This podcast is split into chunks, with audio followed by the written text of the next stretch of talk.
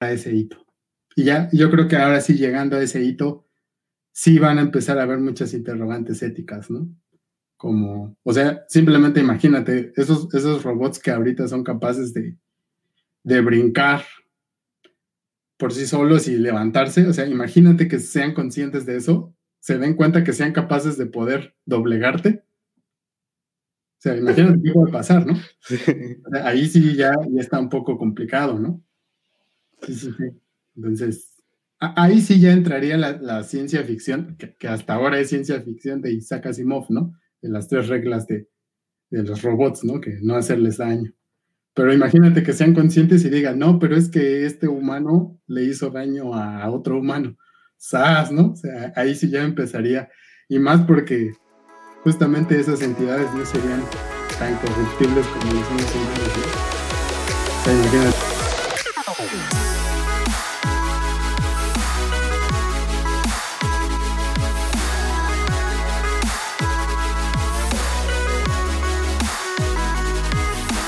¿Qué tal? ¿Cómo están? Bienvenidos una vez más a este, el club, el club de los papus. Bienvenidos una vez más al podcast del programador. Les recuerdo que si, eh, que esta es una edición especial de podcast, cambiamos un poco ligeramente el horario. Vamos a comenzar más temprano, pero si eh, no te preocupes y recuerda que puedes escuchar este podcast en Spotify o en Apple Podcasts o en cualquiera de los otros canales. O también está en el canal de YouTube. Puedes encontrar por el username así, si me estás viendo desde Facebook, me estás viendo desde, desde otra red social.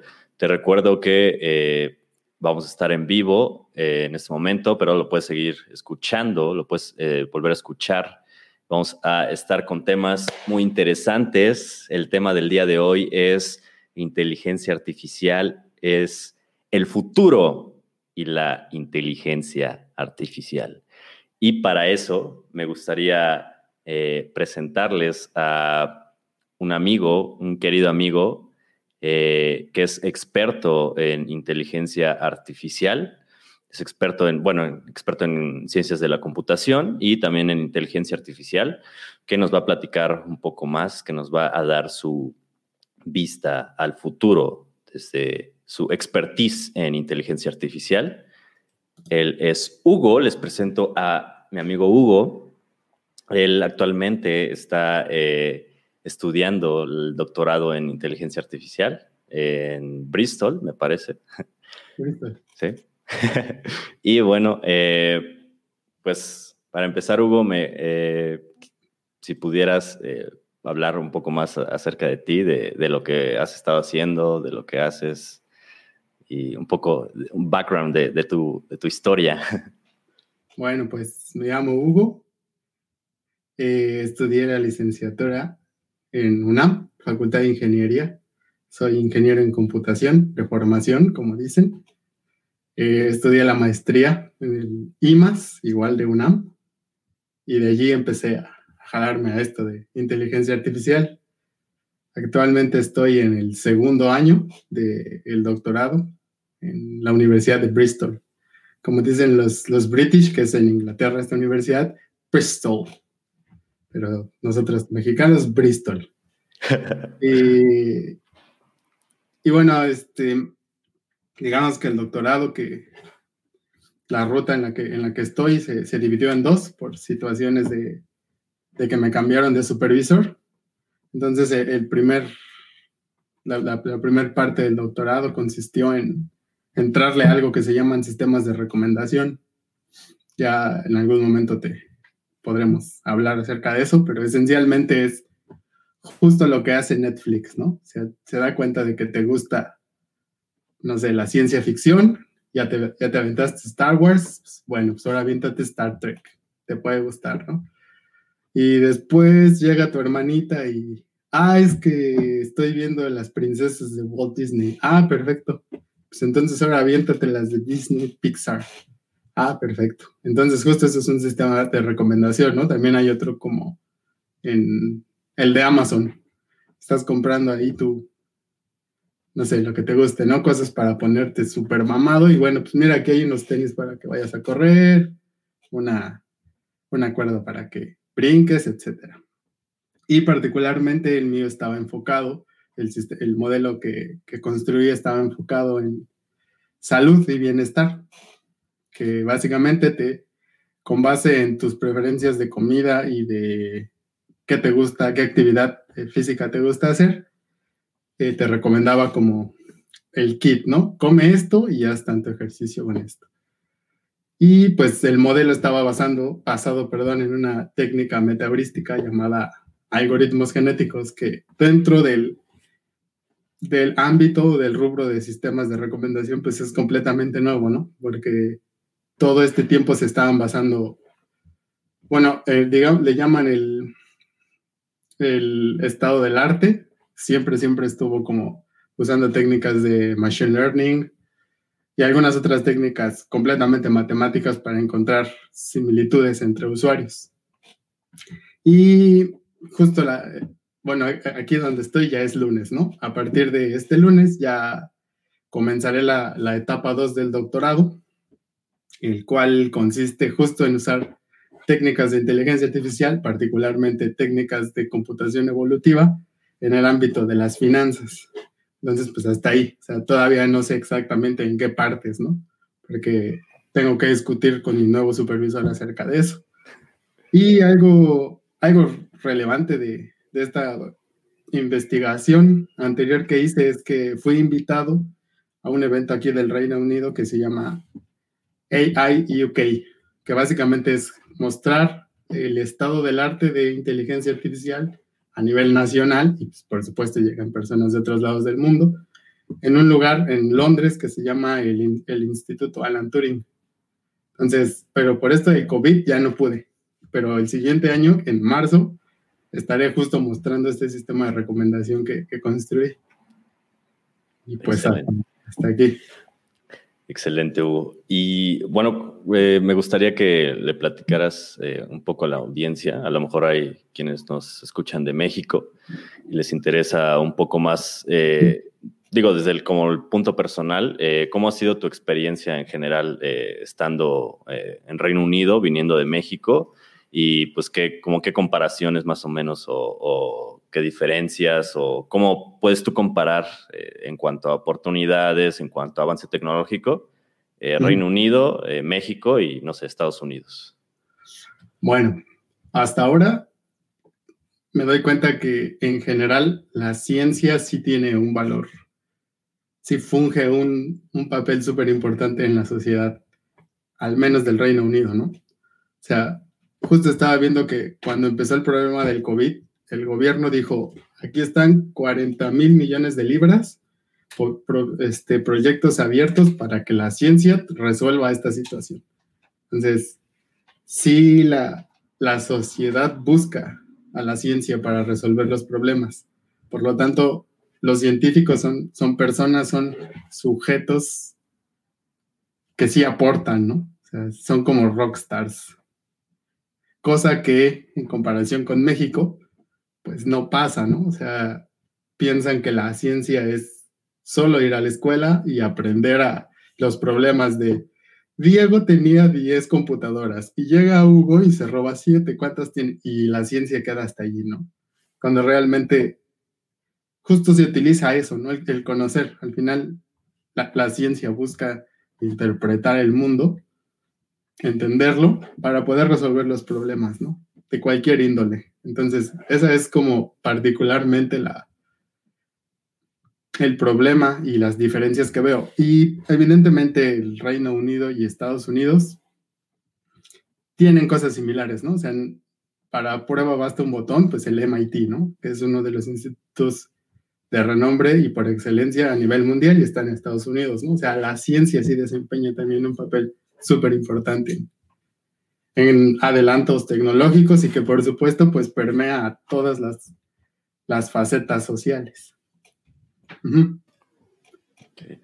Y bueno, regresándonos un poquito más al, tema técnico, eh, a lo mejor, digo, no sé si, si, personas de la audiencia estén familiarizados con los temas de inteligencia artificial, pero para, a lo mejor para aclarar un poquito de lo, del trabajo que, que estás llevando a cabo, me gustaría que que pudieras como responder la, la pregunta del, millón, ¿no? De eh, ¿qué es inteligencia artificial? Ah, bueno, esos son temas muy tenebrosos porque hay muchas, muchas respuestas, muchas definiciones sobre todo, que están basadas como en un montón de, de dominios de la ciencia, ¿no? O sea, hay definiciones que se permean de psicología, definiciones que se permean desde medicina incluso o filosofía. Entonces, la, definición que te puedo dar, que creo engloba la mayoría de estos aspectos de la ciencia y del conocimiento en general, es que la inteligencia artificial es un conjunto de técnicas, no es una entidad, o sea, es un conjunto de técnicas que buscan emular y simular. Emular y simular son cosas diferentes. el proceso, o, el, como llaman los, los de filosofía, el fenómeno de los procesos cognitivos. Entonces, de ahí pues partimos, ¿no? ¿Qué, qué es la cognición? Y sobre todo la cognición humana, que es lo, lo, que se busca, ¿no? La cognición humana o qué es cognición en general es un ser vivo es capaz, es cuando es capaz de procesar eh, todas las percepciones que tiene y darles un, sentido. Eso es básicamente la, eh, el proceso del proceso cognitivo. Y pues para algunos ejemplos como aprender, razonar, memorizar, tomar decisiones, resolver problemas, eso es la cognición. Entonces, la inteligencia artificial lo que busca es imitar, ¿no? Para ya no meternos en más detalles entre simular y emular. Trata de imitar esos procesos que los humanos tienen. Es eso. Sí, ahorita que dijiste aprender, creo que hay como estos términos que han este, estado mucho de moda. Por ejemplo, ¿qué, qué, podrías, ¿cómo podrías aclarar esta eh, diferencia o explicar las similitudes o diferencias entre estas palabras como, no sé, machine learning, deep learning, ah, inteligencia artificial. Bueno, pues vamos a ponerlo, vamos a ponernos un poco científicos, ¿no? O sea, todo machine learning pertenece al conjunto de inteligencia artificial, pero no toda, no toda técnica de inteligencia artificial pertenece a machine learning. Lo que quiero decir en simple es, machine learning es solo una técnica, ¿no? De inteligencia artificial. Hay un montón de técnicas que se, que se usan para justo tratar de imitar particularidades de la cognición, ¿no? Por decir, ah, hay algunas técnicas como el cómputo evolutivo, que justo busca encontrar la mejor solución a través de un proceso de optimización. Hay otras técnicas como el procesamiento del lenguaje natural, que se, que se apoya en Machine Learning. Hay otro que se llama cómputo afectivo, que, que esencialmente consiste en tratar de interpretar y procesar el, lo que los sentimientos provocan en los humanos, las salidas, las gesticulaciones, la forma de hablar, justo para tratar de interactuar con el humano y tratar de regular esas, esas sensaciones.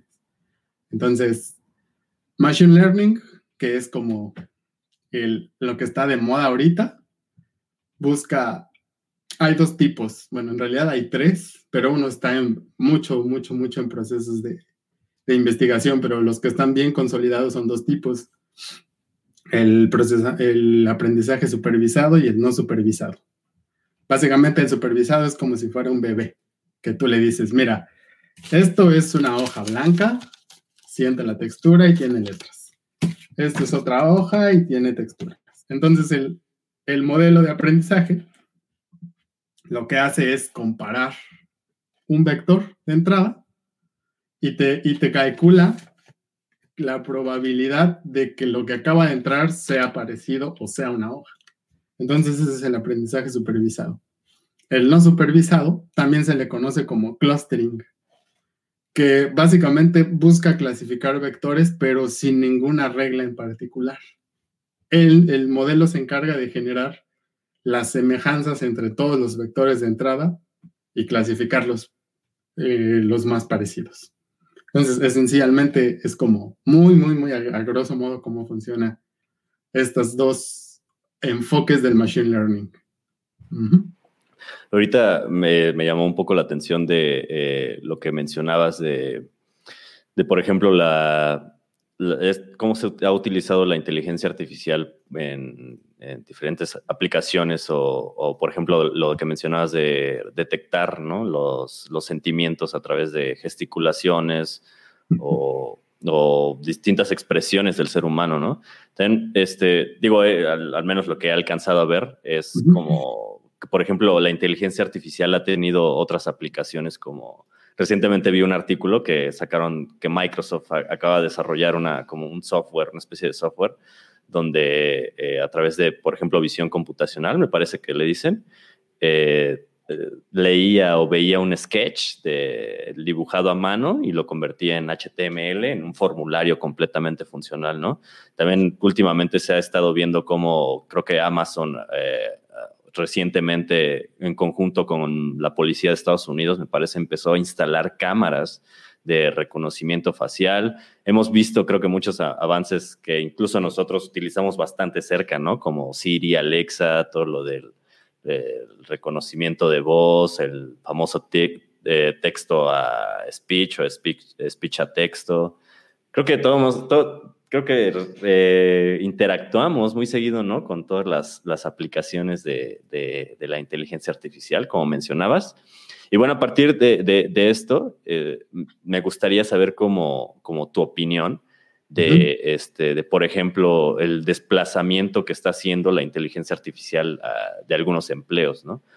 Eh, por ejemplo, me parece que hubo por ahí, llegó a haber una noticia donde algunos bancos eh, hubo un despido masivo de empleados en bancos porque utilizaron, empezaron a utilizar mejor inteligencia artificial que, empleados. ¿Qué opinas tú de estos desplazamientos de empleos que se, que se están dando por el uso y las aplicaciones de la inteligencia artificial? Ah, bueno, pues para resolver, bueno, mi opinión está basada básicamente en, en, en la premisa de que inteligencia artificial todavía está en un proceso de evolución eh, muy, muy, muy primario. O sea, realmente lo que puede hacer inteligencia artificial es, son cosas muy, muy específicas. O sea, no, no puede hacer gran tipo de cosas. Entonces, seguramente el despido masivo fue por actividades que hacían humanos muy mecanizadas. O sea, al, al final del día, clasificar cinco tipos de objetos, o tienes cinco clases de, objetos y te llegan 10.000, así sean 10.000, siempre es un proceso mecanizado, ¿no? Se está completamente controlado. En ese tipo de, de ambientes, inteligencia artificial y en general ciencias de la computación puede hacer las cosas más rápido que un humano, ¿no? Pero hay otro tipo de actividades en las cuales todavía no, una computadora no es capaz de, de, resolverlo, ¿no? Entonces, ¿por qué? Pues porque le falta justo a estas técnicas de inteligencia artificial lo que te hace humano. O sea, justo ahí, ahí es donde radica la clave, ¿no? Por decir, he escuchado a los alarmistas que dicen, no, es que inteligencia artificial va a ser como Skynet, ¿no? Y nos va a cargar el payaso a todos. No, no, no, no, no, o sea, es, es todavía estamos súper lejos de eso, o sea, no creo que ni tus nietos lo vean. ¿Por qué? Porque es simple, ¿no? O sea, e, esto ya empieza con un, un problema filosófico e incluso epistemológico, ¿no? ¿Qué te hace humano? Tú me podrías decir claramente, ¿no? Pues es que los sentimientos, pues no, o sea, los sentimientos no. Si tú tienes un perro, cuando él se va se pone triste, ¿no? Y a ese sentimiento el humano le llamó tristeza, ¿no? Lo mismo cuando llegas, ¿no? Se pone contento, te ve, o sea, los sentimientos no son exclusivos de los humanos. Entonces, no, no, no sería prudente decir que los sentimientos son propios de los humanos y eso es lo que te hace humano, no, no. Entonces, para no tener tanto choro, lo que te hace humano es la idea con la que yo comulgo, es el saberte, el, el, el, proceso, y también es un fenómeno de la conciencia. el saber que eres un humano, eso es lo que te, te hace, es la diferencia que radica con respecto a los otros seres, seres vivos. Por decir, si hay cuestiones como hay comportamientos en la naturaleza, por decir, los, los elefantes son capaces de saber que uno de, de, su clan murió y le hacen un rito, tal cual, rito, de despedida como un funeral, ¿no? Entonces tú podrías decir allí como, órale, ¿no? ¿Qué está pasando? No, no hay que perder de vista que todo, todo nuestro proceso de interpretación de la realidad está basado en cómo nosotros pensamos, es decir, nuestra perspectiva humana, ¿no? Interpretamos el mundo humanamente. Entonces, con lo que conocemos, pues nosotros interpretamos que eso es un rito, ¿no? y que los elefantes hacen este tipo de cosas. Entonces, pues tampoco, ¿no? O sea, eso, eso tampoco te hace humano. Pero el hecho de que tú digas, yo soy Diego, tengo dos manos con las que puedo escribir, con las que puedo programar, esa es la diferencia. Entonces, el día en que una computadora diga, soy una computadora tengo un procesador, tengo RAM y soy capaz de construir programas que yo misma puedo ejecutar, ahí sí ya, olvídate, va a pasar lo que, va, lo que hizo, eh, lo, que...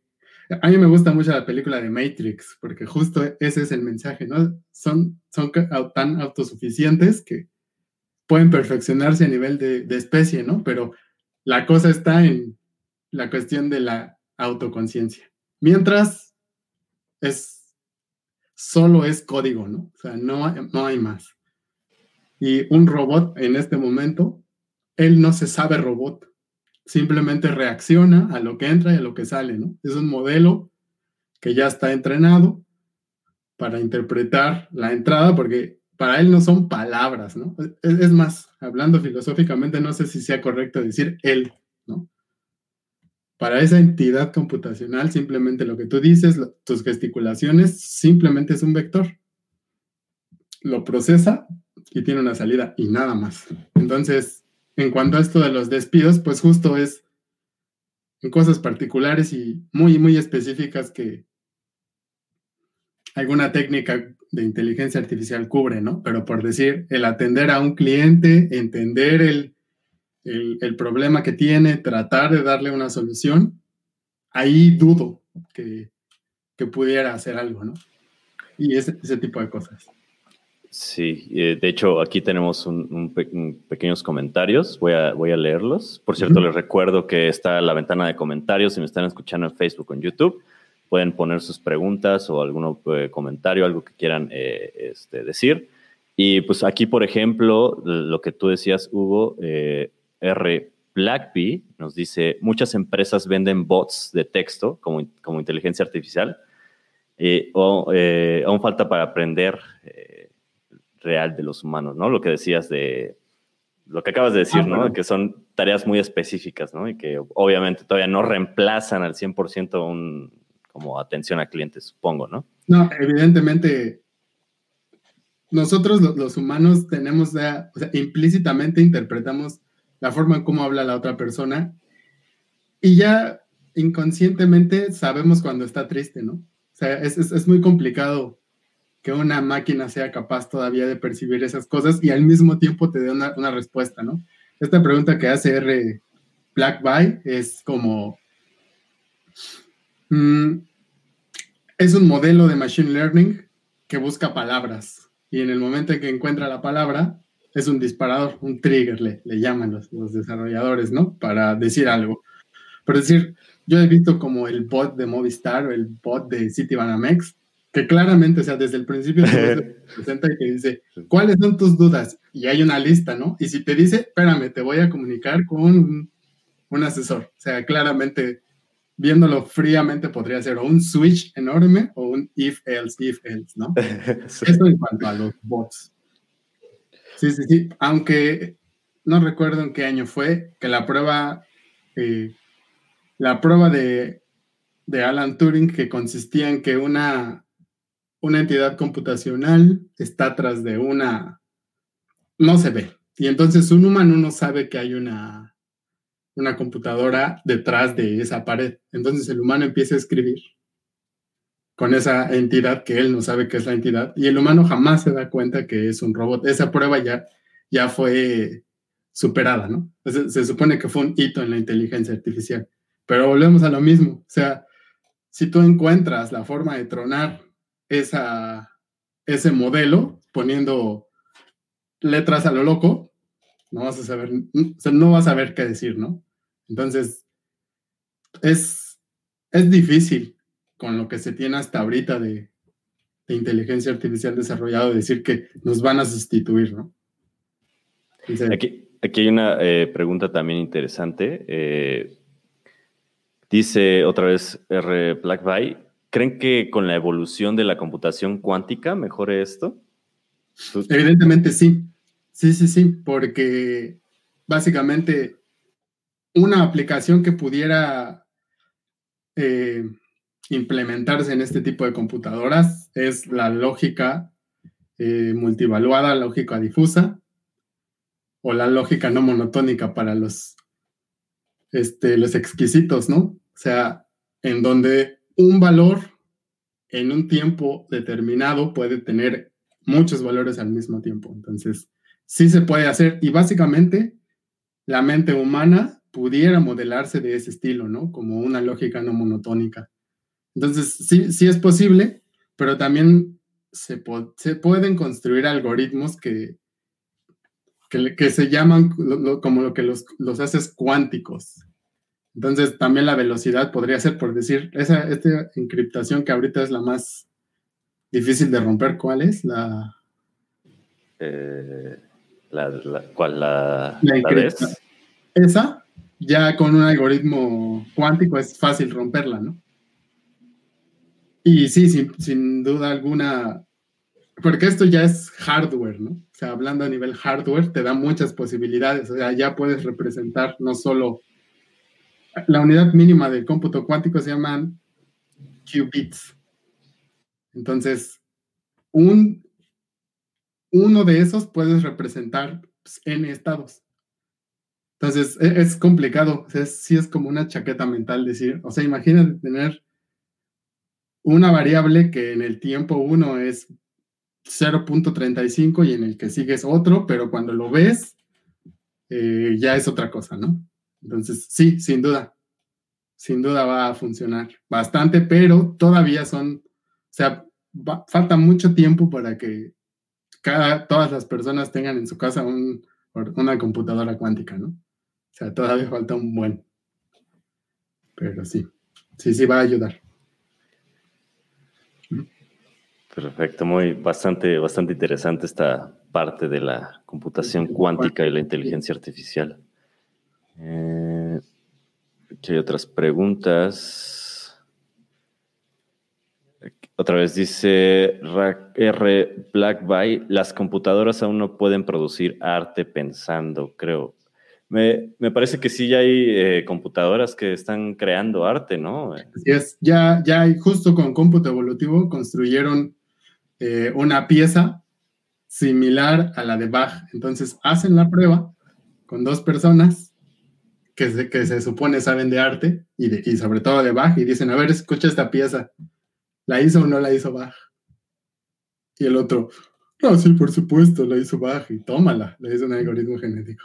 Entonces sí, pero evidentemente eh, el punto humano no está presente, ¿no? Porque no está consciente ese algoritmo de que está generando arte, está provocando sentimientos. No, no, no. eso es lo, lo, diferente, pero sí, ahí hay una, es una polémica fuerte, ¿no? Porque se supone que el arte, eh, la concepción del arte es expresar, ¿no? Hacer sentir lo que sientes a otras personas a través de esas técnicas como música, pintura, etcétera, ¿no?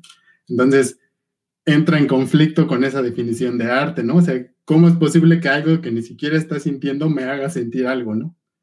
Entonces, está como a la mitad, ¿no? Algunos dicen, pues sí, al final es una computadora que está generando su propio arte y te hace sentir, entonces es válido, ¿no?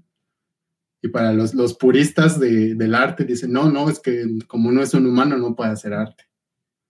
Entonces, pero sí, ¿no? O sea, estrictamente construye armonía, hablando de, música, construye o sea, cumple con la definición de lo que es música, ¿no? Sucesión de sonidos y silencios de una forma consistente y coherente. sí.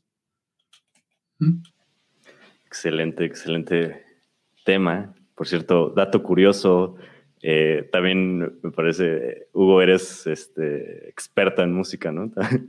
Sí, estudié un poco música, la carrera, sí, entonces a, mí por eso estudié y leí un poco de, leí el artículo de, de este algoritmo. Entonces sí, está cañón. Dice Oscar Campos, buena explicación de la inteligencia artificial. Gracias, Oscar. Qué bueno que, sobre todo, que, si te quedó claro, genial, de eso se trata. Y también pregunta, ¿qué se debe hacer para que las empresas adopten más eh, las inteligencias artificial en sus procesos? Bueno, pues aunque, es que. Ajá, eh, aunque más bien eh, creo que la pregunta, una pregunta anterior sería, por ejemplo, tú que viste, bueno, ahorita lo que nos acabas de platicar, supongo que obviamente aquí en México o en países de, Latinoamérica, supongo todavía estamos un poco atrasados en eso, ¿no? Pero ¿qué tal están las, qué, qué, tal has visto tú, por ejemplo, ahí en Reino Unido? ¿Cómo, ¿Cómo está funcionando la inteligencia artificial y, y, la y las empresas? Bueno, lo, que he visto hasta ahora, por, obviamente, dado que estoy como en, la cuestión del estudio, no me puedo abrir tanto a, ver el campo de trabajo, ¿no? Entonces, lo único que sí he visto es que he estado en contacto con algunos sistemas, tanto de la universidad como de tiendas, etcétera, y sí está, sí está muy automatizada una parte. Entonces, por decir, en el súper, tú es como autoservicio. Tú llegas con tu propia, con todo lo, que compraste y, lo vas pasando en la caja y tú solito pagas, o sea, nadie se, se mete contigo. Entonces, y sí, medio te ayuda, ¿no? Te dice, de casualidad estás buscando zanahorias, o sí te, se da cuenta de lo que compras y de alguna forma te sugiere. Entonces, pero es lo que te digo, ¿no? O sea, son en temas muy, muy, muy particulares. Eh, cómo, está, cómo interviene la inteligencia artificial. Pero ya por decir, en el, en el servicio a clientes, por supuesto tiene que estar una persona, ¿no? Entonces, respondiendo a, Oscar que dice, ¿qué se debe hacer para que las empresas adopten? Pues evidentemente necesitas conocer, ¿no? O sea, evidentemente tienes la persona que se encarga de decidir qué se mete y qué se no, tiene que ser capaz de entender cómo funciona, ¿no? O sea, es, es por principio que algo que no conoces ni siquiera lo entiendes e incluso le temes, ¿no? Pero tienen que, ¿cuál sería como lo que yo haría para que las empresas, pues justo hacer como una especie de webinars o seminarios, ¿no? mejora el procedimiento de tu, eh, el flujo de tu proceso de tu empresa mediante esto. Y, no ponerle nombres ahí raros y tenebrosos, ¿no? Como, sí, empleando la técnica de metaheurística, sino, mira, con, con esta entidad computacional puedes hacer esto. Y le muestras la salida, ¿no? Por decir, hablando de eso, justo donde te conocí, Diego, en la empresa de, donde trabajábamos, no sé si no puedo Sí, mejor no, no mencionar nombres. Este, justo lo, lo que hice allí fue tratar de ayudar a un proceso que llevaba mucho tiempo, mucho costo computacional y que aquí nos, nos vamos a meter con algo así bastante rudo de, de la teoría de la computación, ¿no? Con los problemas P y P y no, y NP. Sea, simplemente es problemas que una computadora se tarda mucho en resolver. O sea, hablando de en, el orden de años, ¿no? U horas y problemas que en cierto tiempo con un algoritmo definido lo, va a resolver. Entonces tenían un problema en el cual tienes un, una carga para acomodar en un, en un transporte, ¿no? O sea, un tráiler. Pero obviamente todos los pedidos son diferentes en cada ejecución. Entonces, prácticamente el enfoque que ellos estaban usando era generar un algoritmo para cada para cada entrada. Entonces, no es, no es la, forma tan, ni siquiera te garantizan el óptimo para acomodarlo, ¿no? Entonces, ahí empiezan, ahí es justo donde entran los, los conceptos de inteligencia artificial, ¿no? ¿Cómo un humano lo resolvería? Entonces, pues justo yo construí una entidad que, basado en un proceso metaheurístico, les, les construía la mejor forma, o no, no la mejor, sino una de las mejores, para acomodar toda la mercancía. Entonces, pero justo respondiendo a la pregunta de, de Oscar, es justo mostrándoles cómo funciona. Y así es como ellos dijeron, ah, sí, sí me interesa tener mi eh, el optimizador de carga. Y pues justo decían, eh, de inteligencia artificial, ¿no? Entonces, esa, esa es como la experiencia que te puedo decir, cómo es que las empresas cómo se atrevieron a adoptarlo, ¿no? Excelente, excelente. Eh, hay, un, hay otra pregunta, nuevamente de R. Blackby, también suena interesante. Eh, pregunta R. Blackby, ¿el futuro de la inteligencia artificial se puede prestar para manipular aún más a las personas en las redes digitales, como ya se hace? Pues sí, o sea, al final de cuentas, ya hay algunos, algunas técnicas que justo o sea, se puede tratar desde, desde la parte para manipular y para no manipularse, ¿no? Por decir, yo leí un artículo no recuerdo de la persona de dónde era, pero sí recuerdo que era una persona de, Japón que construyó un algoritmo basado en inteligencia artificial, particularmente en machine learning, que te decía si lo que tú escribiste o lo que la cuenta de Twitter escribió fue escrito realmente por la persona o no. ¿No? O sea, imagínate, tenemos la cuenta de Diego que dice algo así como, hola papus, va a haber un nuevo video, ¿no? Y entonces yo entro con tu cuenta y escribo algo parecido y este algoritmo es capaz de decirte, ¿lo escribió Diego o no? Entonces sí habría forma como de saber si es manipulado o no. Y desde la otra perspectiva, pues sí, ¿no? Al final de cuentas, la manipulación esencialmente es la tergiversación del discurso, ¿no?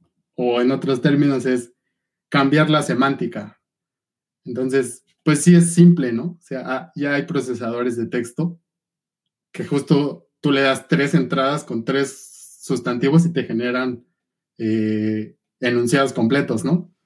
Entonces sí, sí, sí es claro, es posible hacerlo. Por ahí yo, llegué a ver, eh, digo, no lo, no lo, tomen como un hecho, eh, solamente lo, lo, llegué a escuchar, no tengo el dato exactamente, pero por ahí llegué a ver que incluso ya hay como inteligencia artificial que justo lo que decías, que este, le meten ciertos inputs y te genera creo que artículos eh, completos. Sí, sí, sí. Hay generadores de historias y etcétera. Sí, sí, sí. Excelente. Y eh, pregunta, otra pregunta, ¿están de acuerdo con el proyecto de Bill Gates ID 2020? Creo que utiliza inteligencia artificial.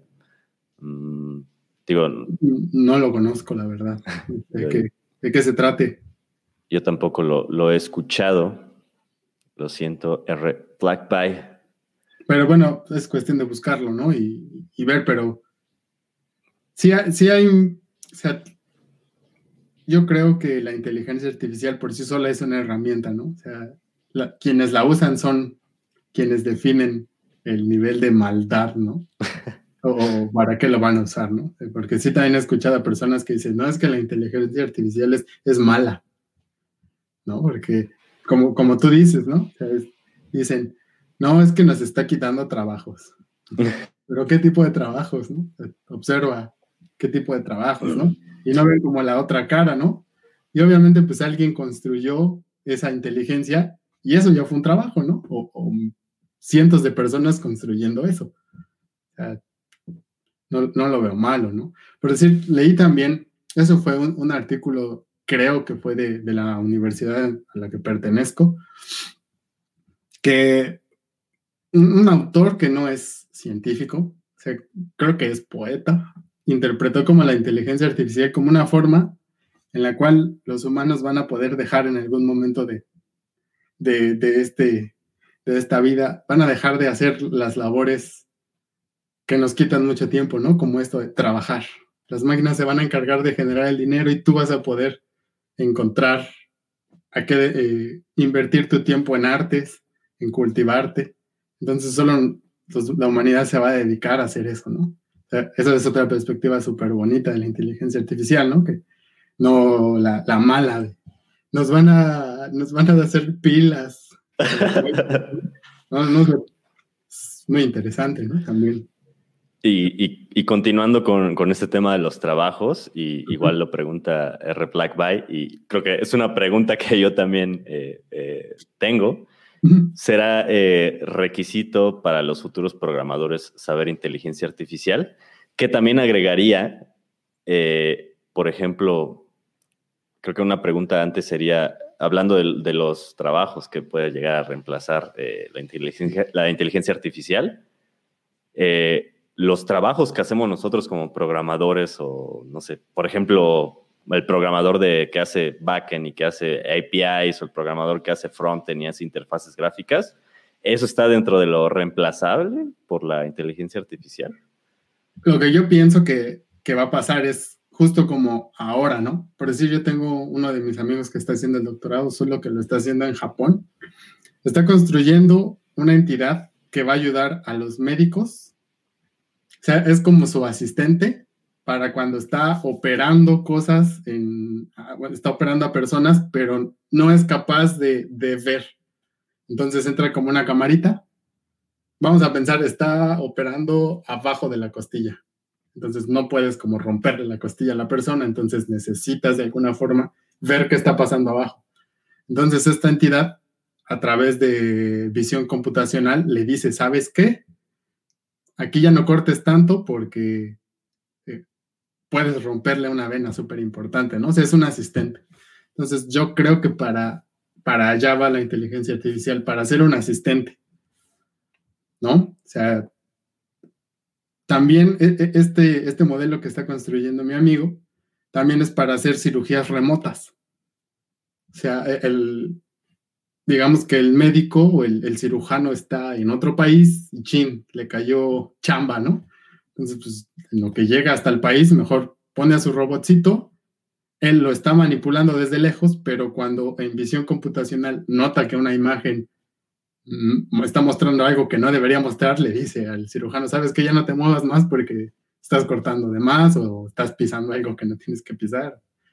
Entonces, con respecto a los desarrolladores de software, pues y dejar, bueno, sí, del back, tanto del back como del env, tal vez serían sugerencias, ¿no? Al estilo, sí hay, o sea, es un proceso de optimización. Tú generas tu función, se la pasas a, esta entidad y te devuelve la misma función optimizada, ¿no? Pero hasta allí, o sea, tú no, no le podrías decir a, en este momento de la inteligencia artificial, necesito una función que con dos valores genere la raíz enésima dividida por 3. Al final tú lo tienes que hacer, pero al final el mismo humano pues también es, es este, no es, no es perfecto, ¿no? Es perfectible. Entonces se le puede ir un error, algo que se le pasó a optimizar. Entonces alguna entidad puede optimizar tu código. Eso sí. Y, de hecho ya hay una técnica que se llama programación genética, que justo se encarga de eso. Tú le pasas un pedazo de código y él te dice, lo puedes hacer en menos, menos líneas y sale lo mismo. Entonces, creo que va por allí más allá de que te, te sustituya. Excelente. Eh, y bueno, ahora sí, y eh, sabiendo, a partir de esto, eh, bueno, a partir de lo que dices de que es más como la inteligencia artificial nos va más como a asistir, específicamente en desarrollo, como para optimizar más. Eh, ¿Será un requisito en el futuro que debamos de saber que cualquier programador haga lo que haga este, en cualquier subcampo, frontend, backend o cualquier otro campo que se utilice programación? ¿Será un requisito ya eh, saber inteligencia artificial? Yo pienso que no. Al final, por decir, actualmente ya hay muchas muchas bibliotecas que se encargan de hacer eso. Ah, e-, es interesante porque en inglés es library, ¿no? Pero la traducción literal es biblioteca, no librería, sino sería bookshop, ¿no? Sí. Ajá. hay muchas bibliotecas que simplemente como en Python, ¿no? O sea, tú le dices punto train y tú ni te enteras de lo que pasa. Entonces, más bien sería como a ese nivel. Saber usar las bibliotecas, ¿no? Pero pienso que está más enfocado como a las a los arquitectos de, software más que a los desarrolladores propiamente, porque justo el arquitecto o, los que se encargan de diseñar el flujo del software tienen que decir, aquí tiene que haber un proceso de optimización o aquí hay un, aquí hay un, este, un embudo en donde es un problema de toma de decisión, ¿no? Entonces, simplemente a ese nivel de, diseño diría, le diría al, al, programador, ¿sabes qué? Utiliza esta biblioteca y listo, ¿no? Ya, o sea, deja para la gente que se dedica a hacer ciencia pura, ciencia de la computación pura, que se encarga de hacer las bibliotecas y tú solo utilízalas. Entonces, la pregunta sería más bien, aprende a usar las bibliotecas más allá de, acá le llaman en, el Reino Unido from scratch, ¿no? Desde cero, a patita, como dicen en México, ¿no? O a manita desde cero, simplemente aprende a usarlas. Ya si eres muy curioso, entonces sí, métete al libro de cómo construir una máquina de soporte vectorial para que puedas construirla tú solito y entonces la pruebes, ¿no? Pero la respuesta sería más bien aprende a usar lo que ya está hecho. Excelente. Y, bueno, otra pregunta más de R. Blackby.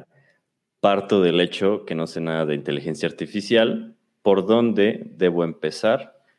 Bueno. creo que eh, sería buena idea que por aquí les comparta. Les voy a, compartir en la caja de comentarios.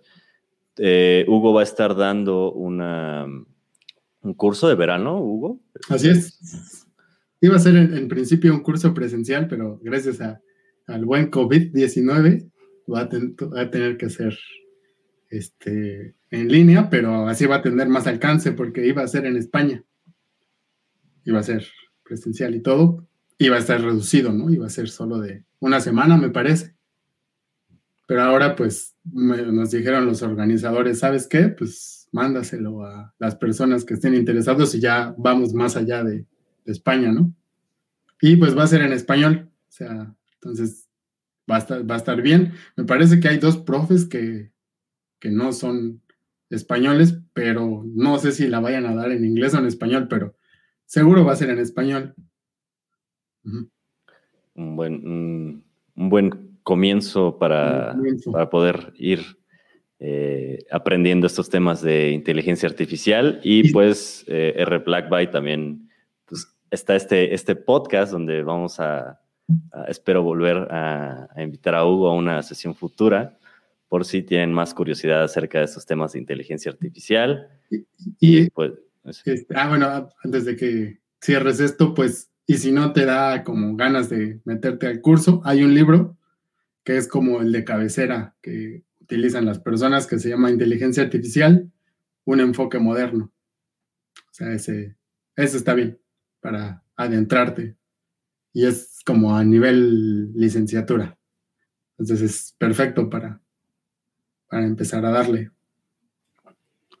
¿Cuál, cuál, cuál es el nombre del, libro? Inteligencia artificial, dos puntos, un enfoque moderno. Si quieres, te doy como que los autores también o solo con el nombre. Un enfoque moderno. Ajá. Ahí está en pantalla el título del libro por si les interesa aprender más de inteligencia artificial. Me acuerdo que un autor es, se apellida Norving.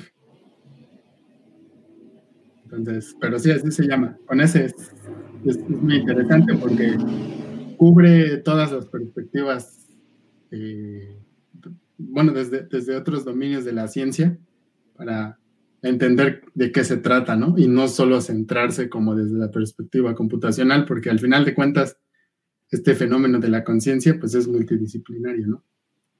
Y sí es, bueno.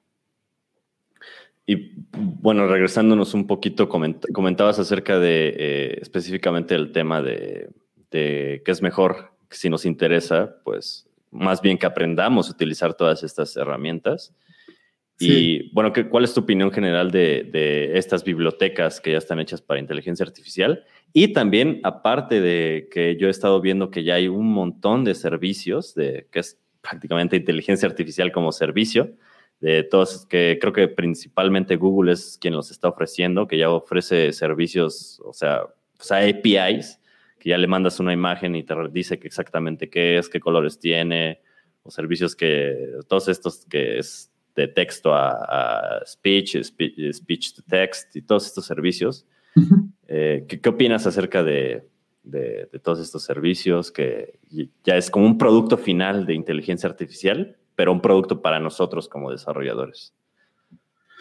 Bueno, pues todo va a depender de el qué busca el desarrollador, ¿no? Y, y también si en el fondo en el desarrollador todavía hay como un científico, ¿no? En mi caso en particular, sí, yo siempre opto por hacerlo todo desde el from scratch, porque como tú bien lo sabes, como eres desarrollador, todos los, los frameworks que te ofrecen es una caja negra. No tienes ni idea de lo que está pasando, ¿no? O sea, solo te dice, tú metes un string y te va a devolver una tupla con, con el conteo de cuántas letras A hay en tu frase, ¿no? Pero en el fondo no tienes ni idea de qué pasa. Entonces, pues digamos que para el desarrollador que no está interesado en entender cómo funciona, o sea, solo está interesado en el qué, más no en el cómo, está bien, o sea, es, es útil, ¿no? Pero si en el fondo, imagínate el escenario en donde estás tú desarrollando algo y necesitas una modificación que no está disponible en el framework y que el framework se va a quedar al 80% de tu solución necesitas forzosamente o ahí tunear la salida para que obtengas, medio obtengas lo que necesitas, o pues, de plano mejor la construyes tú. Entonces, es, es, mi caso personal. Yo sí siempre prefiero como ir a la teoría para entender qué está pasando y ver si es posible que tú puedas mover, mover algo, ¿no? O sea, definitivamente los modelos de Machine Learning no son simples, o sea, sí necesitas como un montón de conocimientos matemáticos porque hay integrales triples, en fin, ¿no? Pero si al final eres capaz de construir ese modelo, ya está, ¿no? Pero también he visto, por decir, una técnica del machine learning que, que es muy recurrida y que es la base del deep learning, son las redes neuronales. Machine learning y deep learning, básicamente, es la, la diferencia consiste en, en el machine learning, tus vectores de entrenamiento ya traen las características que definen a, ese vector. En Deep Learning, tú simplemente le metes el vector que, se, que representa el, el, vector de aprendizaje y él mismo se encarga de darle el peso de las características. Entonces, digamos, es más completo, ¿no?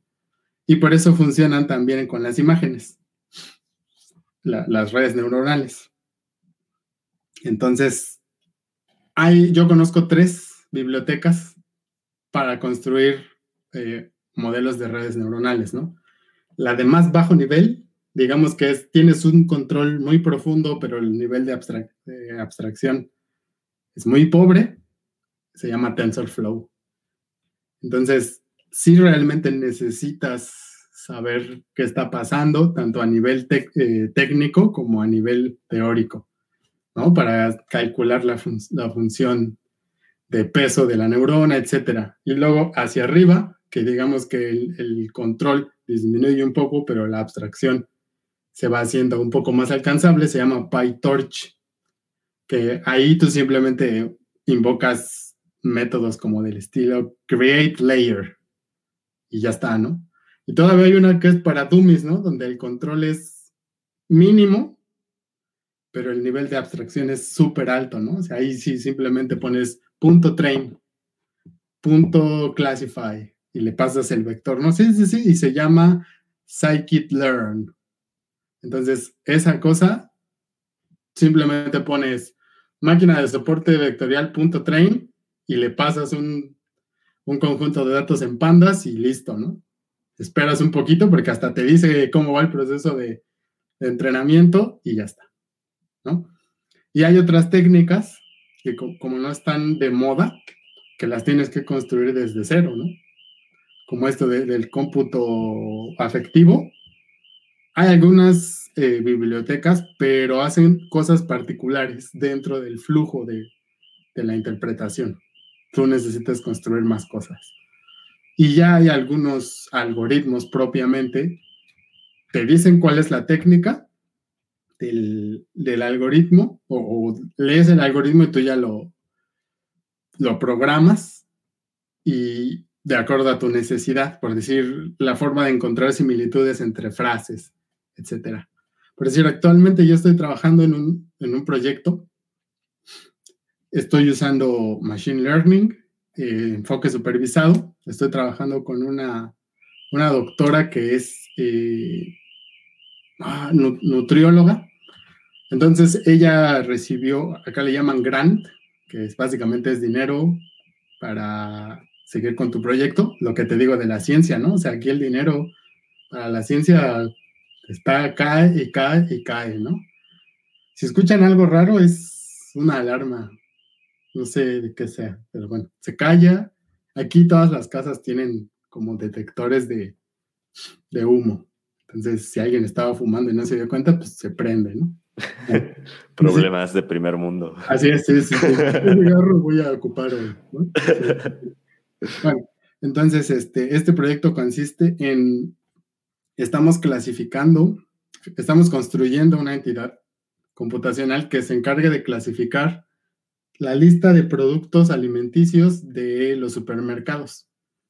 Entonces, básicamente la entrada es, aquí está todo el stock o el inventario que manejo y la salida que esperan es, ya te di 55 tipos de clases, eh, no, 55, 55, 51, etcétera, clases de comida.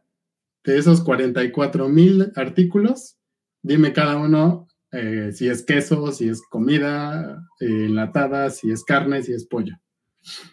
Entonces, así, así es como, como la estoy usando y como yo les propuse a, estas personas, pues yo puedo construir, eh, o sea, puedo investigar con las, las bibliotecas de Scikit-Learn qué algoritmo nos conviene, ¿no?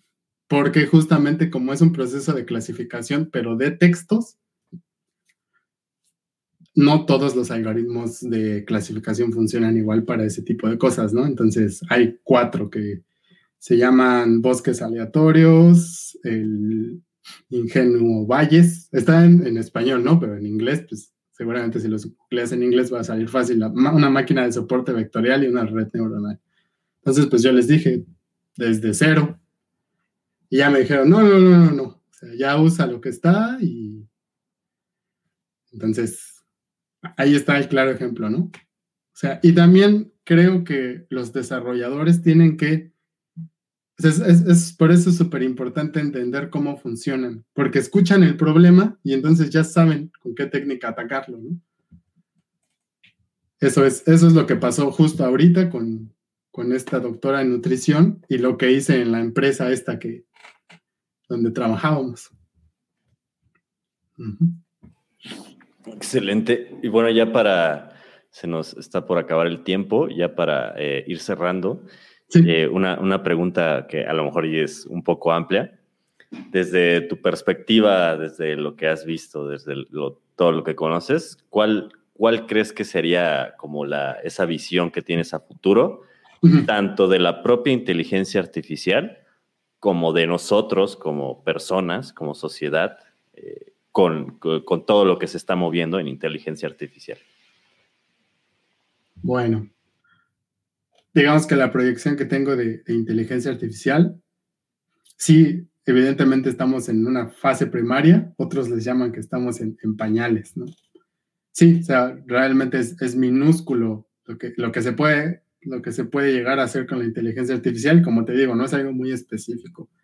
Vamos a llegar a un hito en el momento en el que una computadora tal vez no sea capaz de saberse computadora, pero sí sea capaz al menos de, generar vestigios de conciencia, ¿no? Por decir, en la, maestría, en la maestría, un profesor era un tipo que iba por el tercer postdoctorado, generó algo, un, concepto súper interesante que se llama minimal cognition, que justo, obviamente no nos enseñó su código, pero nos enseñó lo que hacía. Entonces, haz de cuenta que el hardware eran tres tipos de robots. El propósito de estos robots era desplazarse, ¿no?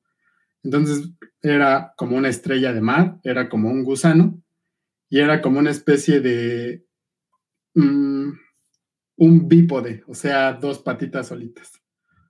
Entonces le cargaba su minimal cognition y era tú veías como si fuera un animal que, que, cobrara vida, ¿no? Entonces veías como la, la estrella de mar se movía y como que empezaba a reconocerse, ¿no? Y entonces nos estaba explicando ahí el profesor, justo es eso, o sea, se está autodescubriendo, está generando la conciencia artificial, ¿no? La, la, cognición mínima. Y su objetivo consistía en moverse cinco, cinco, cinco pasos de acuerdo al tipo de hardware que tenía. Y pues sí, sí se construía, ¿no? Entonces, pues lo que nos dijo, el, el código es el mismo para las tres, los, tres este, robots. Entonces, en el momento en el que la inteligencia artificial llegue a tener esos vestigios de, conciencia, vamos a llegar a, un hito importante en inteligencia artificial. Por mientras, ahora, pues, no vamos a pasar de esto, ¿no? De clasificar, de agrupar, hacer clustering, de encontrar metaheurísticamente soluciones óptimas, de tratar de interpretar las, las microexpresiones que te, te comentaba con lo del cómputo afectivo, de que Siri interprete, entre comillas, lo que le pedimos, ¿no? Que al final son comandos que ya sabe, ¿no? Entonces, en el momento en el que lleguemos a eso, va a haber un boom tremendo, ¿no? Y si no llegamos a eso, lo que vamos a hacia donde va simplemente es a perfeccionar un asistente, ¿no? Un, verdadero asistente, ¿no? Pero que no va a ser capaz de, de tomar las decisiones por ti, eso solo te va a aconsejar qué hacer. Y, y en cuanto a los impactos que puede tener en la sociedad, dado que estamos como que en, en, la era tecnológica, en donde todos los aspectos de nuestra vida prácticamente pueden ser cubiertos con una, una computadora o un dispositivo móvil, ¿no? Entonces, creo que sí se, sí se va a ver afectado o se está viendo afectado en la inteligencia artificial que tenemos hasta ahora, justo porque estamos modelando los problemas que tenemos, los estamos adecuando a lo que sabemos hacer, ¿no? Pero va a llegar un momento en el que no va a ser suficiente. Entonces vamos a tener que regresar a, lo que sabíamos hacer antes de, lo de las, el boom de las computadoras, ¿no? Entonces, eso es lo que pienso. sí se va a permear, se está permeando, pero va a llegar a, la cima y va a empezar a decaer, a no ser que lleguemos a ese hito, ¿no? Entonces, eso es lo que, lo que veo. ¿Y, tú crees que el descubrimiento de, este hito o llegar a este hito que mencionas, eh, si esté muy, muy, muy lejos o es totalmente desconocido, puedes caernos de sorpresa y mañana decir, ah, eh, tal doctor encontró la manera de... Generar conciencia, ¿no? O de, guardar conciencia en un dispositivo. Yo la verdad sí lo, sí lo veo lejos porque desde un principio, por decir, sabemos el qué del cerebro, pero no el cómo, ¿no? O sea, tendríamos que entender fisiológicamente en dónde, en dónde yace la conciencia en el cerebro, ¿no? Que pues, todavía no tenemos ni idea, ¿no? O sea, tampoco sabemos que existe la sinapsis, que es justo el proceso en que dos neuronas se comunican y mandan información que al final son pulsos eléctricos y por eso los podemos programar porque son ceros y unos pero realmente no, no sabemos cómo, cómo esa sinapsis genera el conocimiento, ¿no? O sea, no, no, no, entendemos ese mapa. Entonces, si no entendemos primero nuestro propio hardware, que sería nuestro cuerpo, difícilmente creo que vamos a, entender el software, que sería como la mente y eso, ¿no? Entonces, primero creo que tendríamos que entender eso y pues, cuelga, ¿no? O sea, sí, sí, sí va para largo. Ajá. Entonces, sí, sí lo veo cientos de años. O sea, no, no. Y así tengamos ya de alguna forma una computadora cuántica, si no sabemos cómo programar una conciencia, pues... Ah, y hablando de eso, para que si están así como muy interesados en esta inteligencia artificial, hay una película súper buena que se llama Ex Máquina. Justo hablan de la prueba de Turing y del proceso de la conciencia. Para que quede todavía más claro. Entonces sí, o sea, mi, mi conclusión es como todavía falta mucho para, para poder llegar a ese hito. Y ya, yo creo que ahora sí, llegando a ese hito, sí van a empezar a haber muchas interrogantes éticas, ¿no? Como, o sea, simplemente imagínate, esos, esos robots que ahorita son capaces de, de brincar por sí solos y levantarse, o sea, imagínate que sean conscientes de eso, se den cuenta que sean capaces de poder doblegarte o sea, imagínate qué puede pasar, ¿no? ahí sí ya, ya, está un poco complicado, ¿no? Sí, sí, sí. Entonces, ahí sí ya entraría la, ciencia ficción, que, hasta ahora es ciencia ficción de Isaac Asimov, ¿no? De las tres reglas de, de los robots, ¿no? Que no hacerles daño. Pero imagínate que sean conscientes y digan, no, pero es que este humano le hizo daño a otro humano. ¡Sas! ¿no? O sea, ahí sí ya empezaría. Y más porque justamente esas entidades no serían tan corruptibles como lo son los humanos, ¿no? O sea, imagínate, sí, sí empiezan muchas interrogantes éticas, morales, así. Pero te digo, no, o sea, ahorita, no, no afortunadamente, pero podemos decir que eso es ciencia ficción. No sabemos en 100 años, ¿no? Y bueno, de, esto que me que acabas de decir, eh, digo, te, te, lo hablo desde un punto de vista de, ciencia ficción. O sea, por ejemplo, lo que decías, si, si es consciente un robot de que puede doblegar al ser humano, o sea, si podría, eh, si no aplicamos, eh, si no hacemos todo este proceso de, de tener conciencia ética dentro del campo de inteligencia artificial, o sea, si es, podría llegar a ser posible que una inteligencia artificial, ya teniendo conciencia, se diga a sí mismo superior que el ser humano. Y, por ejemplo, también otra cosa que había escuchado es que, que tiene que ver con lo que decías, de que hay que entendernos a nosotros mismos. ¿Qué tal si heredamos como ciertas, eh, heredamos como ciertos pensamientos que son del ser humano? Por ejemplo, nosotros tenemos el pensamiento de, pues somos la raza superior, ¿no? Entonces, pues hay que, eh, como raza superior, pues dominamos todos los demás seres vivos, ¿no? y, o sea, ¿podría una inteligencia artificial aplicarnos eso a nosotros? O sea, soy, soy una inteligencia artificial y soy superior al ser humano, entonces ahora lo tengo que doblegar. Mira, o sea, si partimos como desde el principio de que nuestra construcción mental o nuestra ontología del, del mundo que nos rodea está limitada por nuestra condición humana, evidentemente, por transitividad, esa conciencia va a ser así.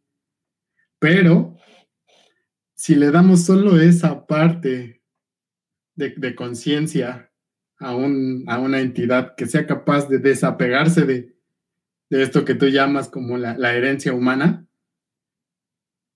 quién sabe qué pueda pasar, ¿no? O sea, desde que digan, esto es carnita que podemos manipular, a son inferiores y no los vamos a, los vamos a cuidar, ¿no? O sea, les vamos a enseñar cómo funcionan, ¿no? O sea, te digo, o sea, lo, catastrófico sería como lo de Matrix, ¿no? O sea, eso es, está súper cañón, ¿no? Pero, o podría pasar como, hay una película que se llama El hombre bicentenario. Súper, súper interesante, porque básicamente es un robot que por algún desperfecto de, la, de la creación de, su CPU genera conciencia. Entonces él mismo busca hacerse humano, es como un Pinocho. Al final sí, sí se genera humano y entra a una, a una corte para ver si, si, si, si, lo consideran humano o no. De hecho, sale Robin Williams, él es el que hace el hombre bicentenario. ¿Se lo has visto? Ya, ya es, es algo vieja, pero justo toca ese, ese tema. Un, una entidad computacional consciente podría entrar como parte de la sociedad humana. Sí, ¿no? Ahí, ahí claramente te lo pintan que sí.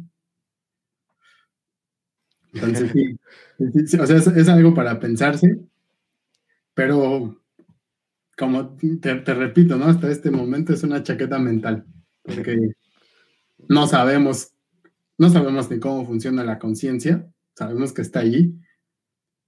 Ahora imagínate, para poder replicarla, primero tenemos que entenderla, ¿no? O sea, eso está claro, ¿no? Y, pues hasta ahorita nuestros esfuerzos de inteligencia artificial solo son simular y emular. Eso, no más. Está bastante, bastante interesante todos estos temas. Y pues bueno, ya, ya tenemos aquí eh, tres películas que has mencionado para, por si quieren, eh, por si les queda eh, tiempo de sobra este domingo, pueden ver Ex Máquina, El Hombre Bicentenario y Matrix. Sí, sí. o sea, ahorita he escuchado a personas, ¿no? Que les digo, mira, ve Matrix. Como que no la cachan, ¿no? Porque justo manejan este tipo de conceptos y, o sea, para ellos es una película futurista donde un güey esquiva balas, ¿no? tiene como un, un trasfondo muy interesante, ¿no? O sea, y, los, los, autores claramente dijeron, va a ser complicado que, que, realmente entiendan si no están empapados de un poco de estos conceptos, ¿no? Pero sí, ya seguramente la audiencia que, que está escuchando esto, pues está completamente permeada y va a cachar la situación, ¿no? Sí. Excelente. Y pues bueno, ya para, para ir cerrando, aquí hay un par de preguntas nada más. Eh, dice R. Black, bye. me gustaría una ahí que detecte llamadas de fraudes por celular y las rechace, así como lo hace el algoritmo de spam de correo. Híjole, yo creo que con lo que tenemos ahora mismo, lo único que pudiera ser factible es, tiene que contestar y tiene que escuchar lo que dice. O sea, por el, simple número no es, no es posible, o sea, simplemente, incluso hasta sin inteligencia artificial, ¿no? Tendrías que mapear todos los números posibles. Y, o, lo que podría pasar es que te diga con qué probabilidad puede ser un fraude o no antes de contestar. ¿No? Pero con procesamiento del lenguaje natural sí podría saber si es un fraude o no. Con lo que se tiene hasta ahora, ¿no? Y nos dice nuevamente, eh, gracias por compartir sus conocimientos. He aprendido más el día de hoy con ustedes. Gracias. Gracias a ti, R. Black por escucharnos en, esta, en este podcast. Oscar Campos dice Ex Máquina, así es la película de, Ex Máquina. Así es, así se llama. Y bueno, ahí están las, otra vez las tres películas. Y pues bueno, eh, Hugo, no sé si quieras eh, agregar eh, algo a, este episodio, agregar algo que quieras informar a nuestra audiencia. Pues sí, al final sí, sí estaría bien hacer como otro de otro capítulo de estos para hablar o estar en particularmente como tratando de resolver las dudas. Eso sería como interesante. Y no tengan miedo de Skynet. Todavía. si les falta mucho, mejor si quieren como incluir dentro de su currículum vitae inteligencia artificial, pues échense un, clavado en las bibliotecas que ofrecen, ¿no? O no solo Python, o sea, Python está de moda ahorita, ¿no? Pero todas las bibliotecas están sobre C. Entonces, ¿por, qué no checar la teoría de algún algoritmo que esté en el que estén interesados y pues, traten de programarlos? Eso les va a ayudar a su nivel de abstracción, su nivel matemático. Y encima ustedes podrían colaborar con, con la la comunidad de, estas bibliotecas, porque hay muchas, muchos algoritmos que en la teoría están definidos, pero hay algunos algoritmos que dicen claramente, ¿no? está en modo beta o modo experimental porque está, básicamente está cabrón programarlo, ¿no? Entonces, bien podrían ustedes colaborar con, con la, la, comunidad, ¿no? O explorar otro tipo de, de técnicas para construir sus propios algoritmos. Sí, sí, sí. Eso es lo que yo. Excelente, excelente. Y pues bueno, les recuerdo que eh, compartan. Creo que eh, vamos a tener una siguiente, una siguiente eh, episodio para hablar más sobre inteligencia artificial. Creo que se nos quedaron ahí por ahí varias cosas en, el tintero, como dicen. por ejemplo, los temas de eh, comentaba hace rato en backstage con, con, Hugo acerca de cómo Apple está integrando inteligencia artificial directamente en, en sus nuevos procesadores. Eh, les digo que hay muchos temas ahorita saliendo de inteligencia artificial. Me gustaría hacer un, un episodio más adelante, nuevamente de inteligencia artificial con Hugo, pero les recuerdo que pues, eh, pues ustedes como audiencia tienen que, que deciden que, se ve aquí en este eh, club de los papus, en este podcast. Y pues su manera de decir que quieren saber más acerca de inteligencia artificial, les recuerdo que es compartiendo esta, esta transmisión, eh, compartiendo los videos, eh, saben que está en Facebook o en YouTube, compartiendo el video y pues dándole like y suscribiéndose. Y pues eh, bueno, sin nada más que, decir por mi parte, les agradezco a todos ustedes nuevamente por acompañarme, acompañarnos otra, o en otro episodio más aquí en el podcast del programador. Y pues eh, les deseo lo mejor eh, y nos vemos hasta la siguiente. Que estén bien.